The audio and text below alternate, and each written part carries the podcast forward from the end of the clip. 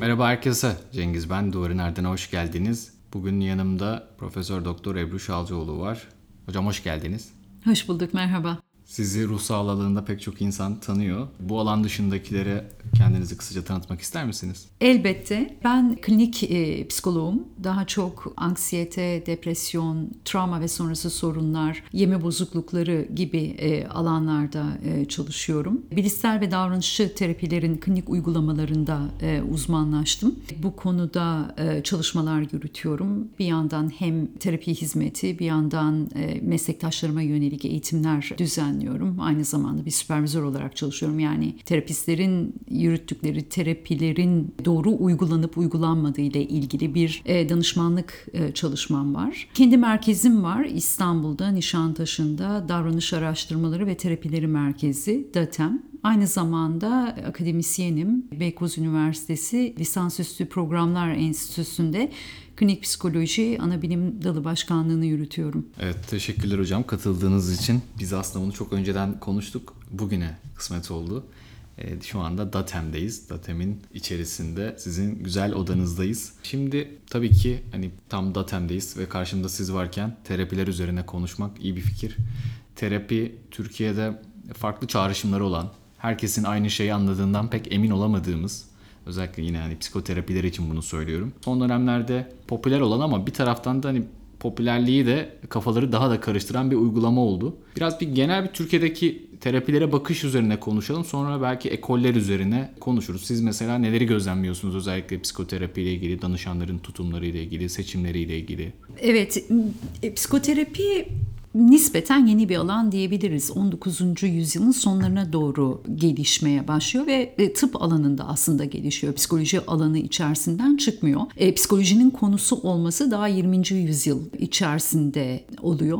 Ya, baktığınızda evet insanlar, toplumdaki insanlar çok fazla psikoterapi nedir'i iyi bir şekilde bilmiyorlar. Çünkü bununla ilgili lanse edilen görüntüler psikoterapinin gerçekliğini pek yansıtmıyor. Televizyon dizilerinden, filmlerden e, bahsediyorum. Ama aslında bu kafa karışıklığı sadece toplumdaki insanlarda değil, e, ruh sağlığı uzmanları arasında da var. Dönüp baktığınızda psikoterapinin herkes tarafından kabul edilen tek bir tanımı yok. Herkes kendi perspektifinden, teorik çerçevesinden, klinik uygulama alanından bir tanımlama yapmaya çalışıyor. Ama genel itibariyle bir ateorik yani teorilerden bağımsız bir e, tanımlama yapmak istersek psikoterapi kişinin kendi düşüncelerini, duygularını, davranışlarını ve hatta belki kişilik özelliklerini kendi beklentileri doğrultusunda değiştirmesi amacıyla e, psikoloji biliminin laboratuvarlarından çıkmış olan yöntemlerin kullanılması ya da kişiler arası ilişkinin kullanılması anlamına geliyor. E, burada kişiler arası ilişkiden kasıt terapistle danışan arasındaki ilişki.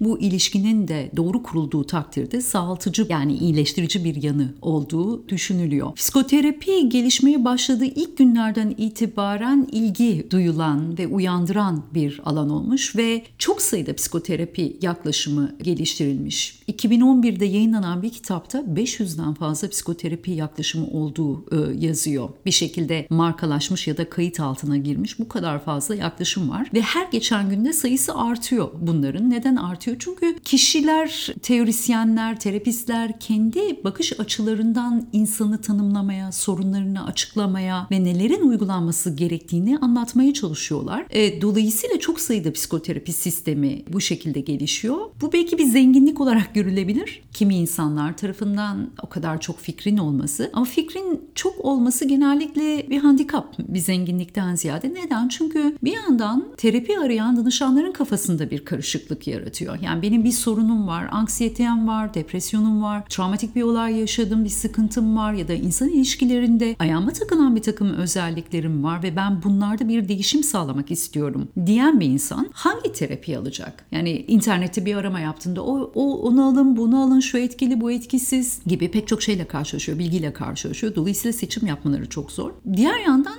Psikoterapistlerin de ya da ruh sağlığı çalışanlarının da kafası karışık. Çünkü onlar da hangi psikoterapileri alıp uygulamanın en etkili ve en fayda sağlayan yaklaşım olduğunu çok da fazla kestiremiyorlar. Bundan emin olamıyorlar. Dolayısıyla hangi eğitimleri alarak aslında hangi psikoterapi sisteminde uzmanlaşacaklarına dair bir netlik olmuyor kafalarında. Dolayısıyla karışık bir alan aslında. Hala gelişmekte olan, hala bir şekilde ama kafa karışıklığı da olan e, bir alan. Neyse ki işte 21. yüzyılda diyelim artık bir şey var, gelişme var. Bilimsel kanıt temelli klinik uygulama adını verdiğimiz. Bu yaklaşım şunu öngörüyor. Yani biz e, danışanlarımızla çalışırken ya da hastalarla çalışırken tedavi kararlarını güncel bilimsel verileri en iyi şekilde değerlendirerek almamız gerekir diyor. Yani bu bakış açısına göre aslında her terapist, psikoterapist kendi düşüncesi üzerinden değil. Yani ben şunun iyi olduğunu düşünüyorum, ben böyle bakıyorum insana, ben bunun fayda edeceğini düşünüyorum gibi bir kendi zihni içinde verdiği kararlarla hareket etmemeli. Bilime dönüp, yüzünü dönüp o literatürü incelemeli ve belirli sorunlarda neyin etkili olduğunu görerek o doğrultudaki bilimsel bulguları değerlendirerek onu klinik uygulamalarında tercih etmeli. Bu bana sorarsanız etik bir sorumluluk. Bilimsel kanıt temelli klinik uygulama. Neden? Çünkü yani insanlar fiziksel hastalıkları için de doktora gittiklerinde aldıkları tedavilerin etkili olmalarını beklerler. Yani bir iyileşmek isterler. Alacakları tedavi sonunda bundan emin olmak isterler.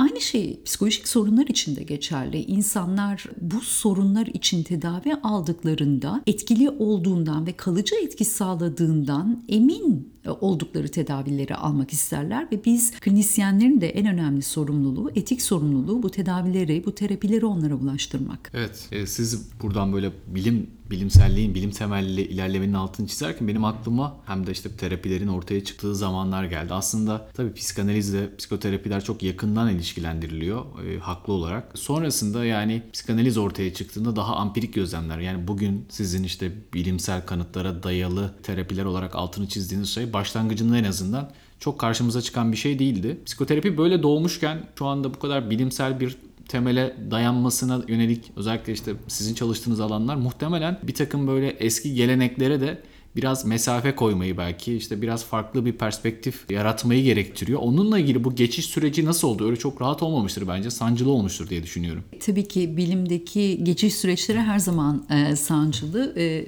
kabul edilme süreçleri de sancılı. De, dediğin gibi psikanalizle başlıyor aslında. E, psikoterapi uygulamaları, Freud'un geliştirdiği teoriler ve onu takip eden psikanalitik teoriler, psikodinamik yaklaşımlar 20. yüzyılın e, başlarında gelişmeye başlıyor ve dominant ekol olarak da 1950'lere kadar etkisini sürdürüyor. Burada 2. Dünya Savaşı önemli bir rol oynuyor.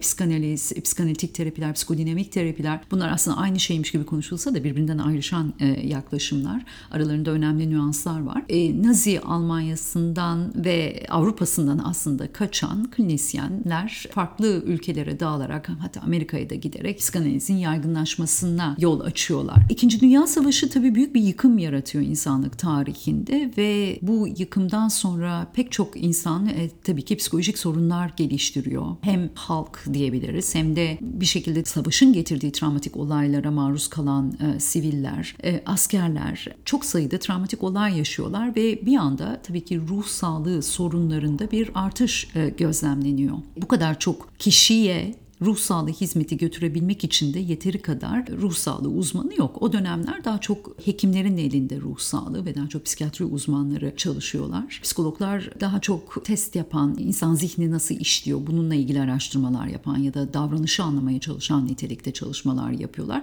Klinik alanda çok rolleri yok. 1950'lerde bu ruh sağlığı ihtiyaçları ortaya çıkınca psikologları da klinik alana dahil edebilmek adına klinik psikoloji alanı gelişmeye başlıyor başlıyor. 1950'lerde bu görev İngiltere'de Hans Eysenk'e veriliyor ve Eysenk aslında klinik psikolojinin İngiltere'de bir meslek olarak kurulmasına öncülük ediyor ve akabinde tabii onu takip eden değişik e, ülkelerdeki çalışmalar görülüyor. E, burada ilginç bir şey Eysenk'in bombası denilen bir e, literatürde bir araştırma yazısı var. Eysenk ilginç bir tip. Aslında o da Almanya'dan gidiyor, İngiltere'ye gidiyor ve fizikçi olmak istiyor. Yani üniversitede fizik okumak istiyor. Fakat bir şekilde kabul kabul edilmiyor ve kendisini psikolojide buluyor. Hatta şey diyor bir röportajında e, psikoloji de nedir dedim diyor. Yani o kadar bir haber böyle bir alandan. Ama yani herhalde ben şeye atfediyorum o fizikçi olmak istemesine atfediyorum. Bilimsel bir e, yaklaşımı var ve kendisine bu klinik psikoloji mesleğini kurma görevi verildiğinde diyor ki e, yani biz e, böyle bir programı uygulayacaksak çalışanlara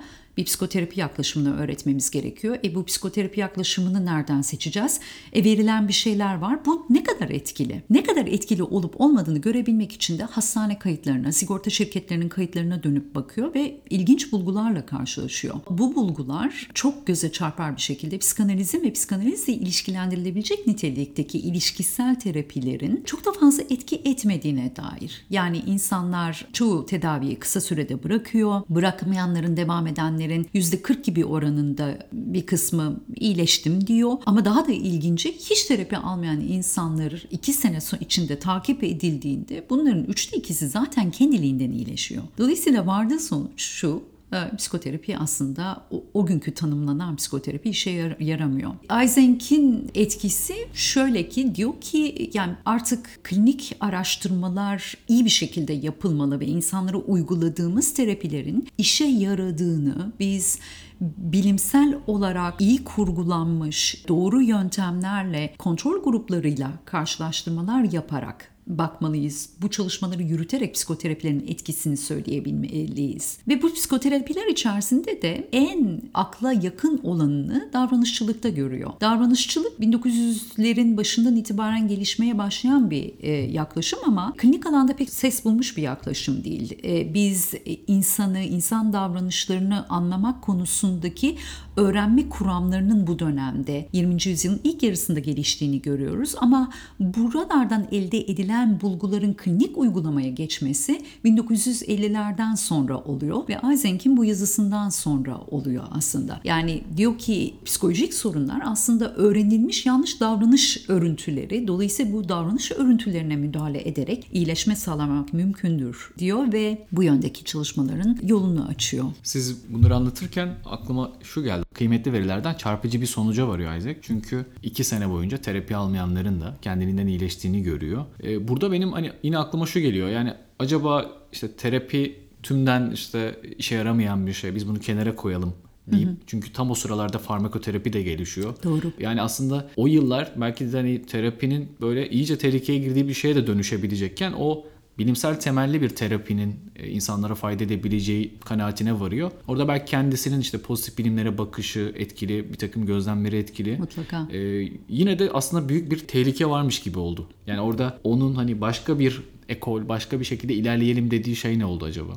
E, davranışçılığa yüzümüzü döndük işte o noktadan itibaren ve o döneme kadar geliştirilen öğrenme kuramlarından elde ettiğimiz bilgilerle yeni yöntemler geliştirmeye ve bunu klinik ortamlarda uygulamaya başladık. Aslında çok ilginç bir şey var insanlarla ilgili olarak. Şimdi psikolojik sorunlar, çok sayıda psikolojik sorun var ve aslında biz insan olarak eğilimimiz hep bunları bir şekilde kategorize etme ve tanımlama yönünde ama bu kadar çok kategorize etmeye çalıştıkça yüzlerce sorunla karşı karşıya kalıyoruz. İnsanların sorunları var diyelim. İnsanların sorunları var ve insanlar aslında bu sorunlarla ilgili herhangi bir tedavi almadıklarında da bir kısmı zaman içerisinde iyileşiyorlar. Zaman etkisi dediğimiz bir şey var. Yani illa bir insanın e, bir psikolojik sorun geliştirdiğinde hemen tedavi alması gerekmiyor. Zamanın akışı içerisinde iyileşme olasılığı var. Bazı sorunlar için tabii ki bunu söylüyorum. Daha biyolojik temelli sorunlar için bunu söylemek doğru değil. Diğer yandan bir takım sorunlar da çok hızlı bir şekilde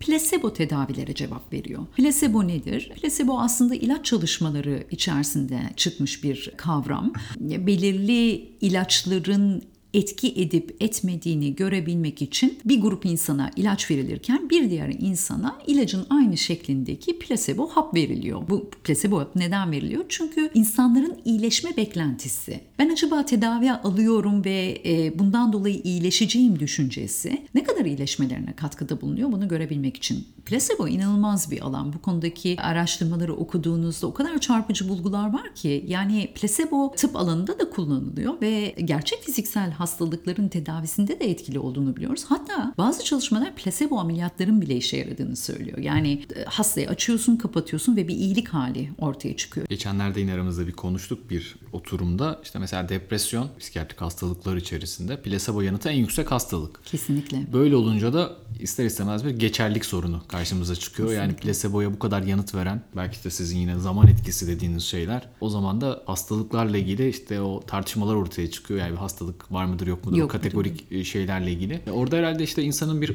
ızdırap yaşaması ve o ızdırabın arkasından bir yardım arayışı. Yani belki de illa bir kategorizasyona ihtiyacımız varsa en basitinden hani böyle bir şey. Yani yardım arayacak kadar kendimizi kötü hissetmek. Plasebo psikoterapideki karşılığı aslında terapi terapistle kurulan ilişki. Yani bunu tabii ki çeşitli teoriler farklı şekillerde kavramsallaştırmaya çalışıyor ama bir ızdırabı olan kişi benim bir yardıma ihtiyacım var, e, bir terapiye ihtiyacım var, desteğe ihtiyacım var diyerek bir terapistin karşısına oturan kişi aslında öncelikli olarak terapistle arasında kurulan bağ üzerinden bir iyileşme gösteriyor. Terapistin onu nasıl yaklaştığı, onunla kurduğu ilişki, bu ilişkinin özellikleri, burada kullandığı bir takım aslında çok da spesifik olmayan teknikler zaten iyileştirici bir özelliğe sahip. Araştırmalar bu özelliklerin e, orta büyüklükte bir değişim ortaya çıkarttığını gösteriyor. Ama şunu da biliyoruz ki çeşitli sorunlarda tek başına terapötik ilişki ya da beklemek yani zamanın geçmesi iyileştirici değil. Spesifik tedavilerin uygulanması gerekiyor. Burada da işte o sorunlara yönelik özel bir takım tekniklerin seçilip kullanılması gerekiyor. İşte bize bilim burada yol gösteriyor. Yani hangi yöntemler, hangi sorunlarda nasıl etki eder, ne kadar etki eder bununla ilgili şeyi, bilgiyi bize bilimsel araştırmalar veriyor. Bu yüzden de aslında o 500 tane psikoterapi içerisinde baktığınızda sadece çok azı bu bilimsel kanıtlara sahip, bilimsel bir temele sahip, çok azı gerçek anlamda işe yarıyor. Beklemekten ve plasebo etkisinden daha fazla işe yarıyor yani. Gerard Pommier şey diyor. Bütün terapi ekolleri psikanalize dirençten başka bir şey değildir diye söylüyor. Aslında siz hani belki ondan da bir kısaca bahsedeyim. Hani kitabınızın giriş kısmını okuma şansım oldu. Yakın zamanda Nobel Kitap Evi'nden çıkacak bir kitap. Onun da belki müjdesini verelim. Yani içgörü temelli, çok uzun seansların olduğu, çok sık hastayı görmesi gereken terapi ekollerinden yani o zaman için en azından alışılageldik şey o. Daha yapılandırılmış, e, daha kısa süreli bazı terapi ekollerine bir geçiş süreci var. Burada siz kendiniz de söylediniz yani davranışçılık biraz daha böyle göz ardı edilmiş gibi. Daha çok işte bilişsel, işte düşünce, duygu üzerine böyle bir hani bugün de aslında terapiye bir işte danışan alsanız biraz o kabullerle başlıyor ya da dışarıda terapi üzerine konuşsanız işte benim bazı düşüncelerim var ve bunlar değişecek şeklinde hani kısaca böyle özetleyebiliyor insanlar. Benim hani okuduğum yani sizin yazdığınızdan da genel gözlemlerimle de mesela Sovyet Rusyası orada böyle davranışçılık daha kabul edilen, daha öne çıkan bir şey. Oradan pek çok insan hani çalışmalar yapıyor ama biz mesela ben en azından işte analitik terapiyle ya da işte dinamik psikoterapiyle ilgilenen büyük yani bir Rus çalışmacı bilmiyorum. Bu ekollerin kültürle ilişkisi, kendine has dinamiklerinin işte diğer uluslardaki yansımaları herhalde farklı oluyor. Aslında biraz da bunu kendi ülkemiz için sormak istiyorum. Yani Türkiye'de mesela davranışçılık daha böyle belki arka planda daha işte biliniyorsa da işte bilişsel davranışçı terapinin içindeki o davranışçı kısmıyla biliniyor. Orada da hep işte bilişsel terapi yine öne çıkıyor. Onu da benim kendi görüşüm. Bazen hani bir ekolü ülkeye ilk getiren, ilk sokan kişilerin hani onların seçtiği isimler, onların süpervizyon aldığı kişiler. Hı hı. Yine mesela kendi kliniğimden Hacettepe'de de işte büyük hocalar birkaç kişinin yanında çalışıyorlar ve haliyle onların şeyini hı hı. taşıyorlar ve oradan da tabii ki ister istemez onlar yayılıyor. Yani bu acaba sadece işte böyle kişisel bir şey mi? Birkaç kişiyle olan bağlantılardan dolayı mı bu kadar şey oluyor? Yoksa gerçekten kültürel sebepler de mi etkili bir, bir ekolün bir ülkede yayılması için? Çok zor bir soru belki ama üzerine saatlerce konuşuruz. Evet üzerine saatlerce konuşabileceğim bir şey bu. Şimdi öncelikle şu tanımlamayı yapmak istiyorum. Yani davranışçılık denince akla gelen şey e, insanların işte e, gözlemleyebildiğimiz açık davranışları hedef alan ve bunlarda değişim sağlamaya çalışan terapiler. Bu çok indirgemeci ve sınırlayıcı bir tanımlama. Çünkü davranışçılığın konusu aynı zamanda duygular, düşünceler ve insanların fiziksel, fizyolojik tepkileridir de. Neden? Çünkü bunları da davranış olarak tanımlıyoruz tanımlar. Yani davranış aslında herhangi bir etkiye verilen tepki olarak ele alınır ve bu tepki bazen gözlemlenebilir tepkilerdir. Yani organizmanın sergilediği açık davranışlarıdır. Ama kimi zaman da onun içinde meydana gelen olaylardır, iç olaylarıdır, kendisine özel olaylardır. Biz bunlar bunları gözlemleyemeyiz ama bunların var olduğunu biliyoruz ve bunlar aslında baktığınızda somut olarak da var. Yani düşünce, duygu, fizyolojik tepkiler bunlar son derece somut. Neden? Çünkü düşünce dediğim e, şey elektriksel bir aktivite beyinde. Duygu aslında psikofizyolojik bir tepki. Onunla ilişkili pek çok fizyolojik parametre var bedende. E, fizyolojik belirtiler keza öyle. Dolayısıyla biz bunları gözlemleyemesek de bunlar da etkiye verilen tepki olduğundan dolayı bunları da davranış olarak kabul ediyor. Dolayısıyla davranışçılığın perspektifi bireyin bütün iç ve dış tepkilerini davranış olarak tanımlamak ve bunların gelişimini ve bunların sürmesini öğrenme kuramlarıyla açıklamak. Dolayısıyla davranışçılığa çok indirgemeci bakış e, bilmiyorum e, herhalde e, sadece bizim birinci dalga davranışçılığı tanımakla ilgili bir şey diye düşünüyorum. Çünkü davranışçılık aslında daha az tanınmıyor, daha az tercih de edilmiyor ama benimsediği kavramlar açısından farklılaşan bir psikoterapi sistemi olduğu için onun içerisinde daha öne çıkan, daha kendisini gösteren farklı yaklaşımlar var. Bilişsel davranışçı e, terapi gibi. Bilişsel davranışçı terapi bizim ikinci dalga davranış terapileri dediğimiz bir ekolün içerisinde yer alıyor ve temel olarak anlayışı düşüncenin merkezi bir yerde olduğu. Yani insan çevreyle olan etkileşiminde belirli duygusal tepkileri ve davranışları sergiliyorsa eğer buna aracılık eden şey onun düşünceleridir. Yani belirli durumlarla ilgili yaptığı değerlendirmeler ne hissettiğini ve nasıl davrandığını belirler anlayışı. Bu bir bakış açısı ama bir başka bakış açısı daha var. Bu da bizim birinci ve üçüncü nesil terapilerin kabul ettiği yaklaşım. Düşünceler aslında herhangi bir davranış gibi açıklanabilir. Merkezi bir rolde değildir bunlar. Evet davranışla ilişkili olarak ortaya çıkar. Davranışın üzerinde bir etkisi vardır. Ama orada illa da bir aracı rol oynamaz. Bunlar biraz teknik konular biliyorum. Çok teorik konular, ayrışma var ama bunların hepsi eninde sonunda bizim için davranışçılık adı altında yer alıyor. Şimdi Türkiye'de neden daha az tanınıyor? Türkiye'de daha az tanınmasının sebebi senin de dile getirdiğin gibi bunları kimlerin anlattığı, kimlerin getirdiği. Ben kendi şeyime dönüp baktığımda, e, öğrencilik hayatıma, e, bir klinisyen olarak gelişim hayatıma baktığımda ne kadar çok bağımsız fikrimi edinmekle ilgili zorlandığımı görüyorum. Çünkü ben de ilk olarak, klinisyen olarak ilk eğitimimi aldığım yıllarda hocamdan etkilenerek, çok sevdiğim hocamdan etkilenerek psikodinamik terapiler konusunda aslında ilerlemek istedim. Onun o büyülü, sofistike dünyasının cazibesine kapıldım. E, ve arkanda da görüyorsun kitaplarımın pek çok psikodinamik terapi kitapları aslında. Çok okumuşluğum var. E, fakat e, klinisyenlik yapmaya başladıktan sonra ve özellikle de hani travma alanında çalışmaya başladığımda kafamda soru işaretleri belirmeye başladı. Sorgulamaya başladım ve önce bilişsel davranışçı terapist olarak ilerledim. Daha sonra daha da çok öğrenerek hem klinik deneyim kazanarak hem de okuyarak, çalışarak, öğreterek bir şekilde bir araştırma projelerinde de çalışarak daha davranışçı bir perspektife eriştim. Yani aslında insanlar şunu söylemek istiyorum. İnsanlar bağımsız düşünebilme yetisine sahip olduklarının bilincinde olsalar kendilerine yön gösteren hocalardan aldıklarını biraz daha sorgulayabilirler. Biraz daha eleştirel bir gözle düşünebilirler. Biraz daha okumalarını yönlendirebilirler, değiştirebilirler. Bunun deneyimle olan, klinik deneyimle olan ilişkisine bakabilirler ve daha kendilerine yönelik, daha kendileri için uygun ve danışanlar için uygun yaklaşımları tercih edebilirler. Ama pek böyle olmuyor. Neden? Çünkü biz çok fazla sorgulayan bir kültür değiliz. Aldığımızı çok eleştirel gözle değerlendirip şey yapmıyoruz. Hani farklı bakış açılarını benimseyip git bir şey yapmıyoruz. Bağımsız tercihler yapmıyoruz. Bu çok kültürel bir özellik ve doğu kültürlerinin bir özelliği ve bunun da psikoterapide de bir karşılığı var. Danışanlarla çalışırken de bu bizim e, dikkatimizi çeken bir e, özellikleri.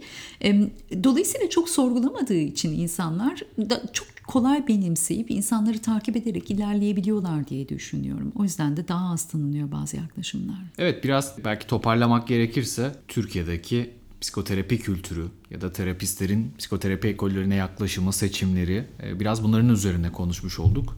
Özellikle davranışçı psikoterapinin e, Türkiye'de hani tırnak içinde neden göz ardı edildiği üzerine e, biraz konuşmuş olduk. Ağzınıza sağlık hocam.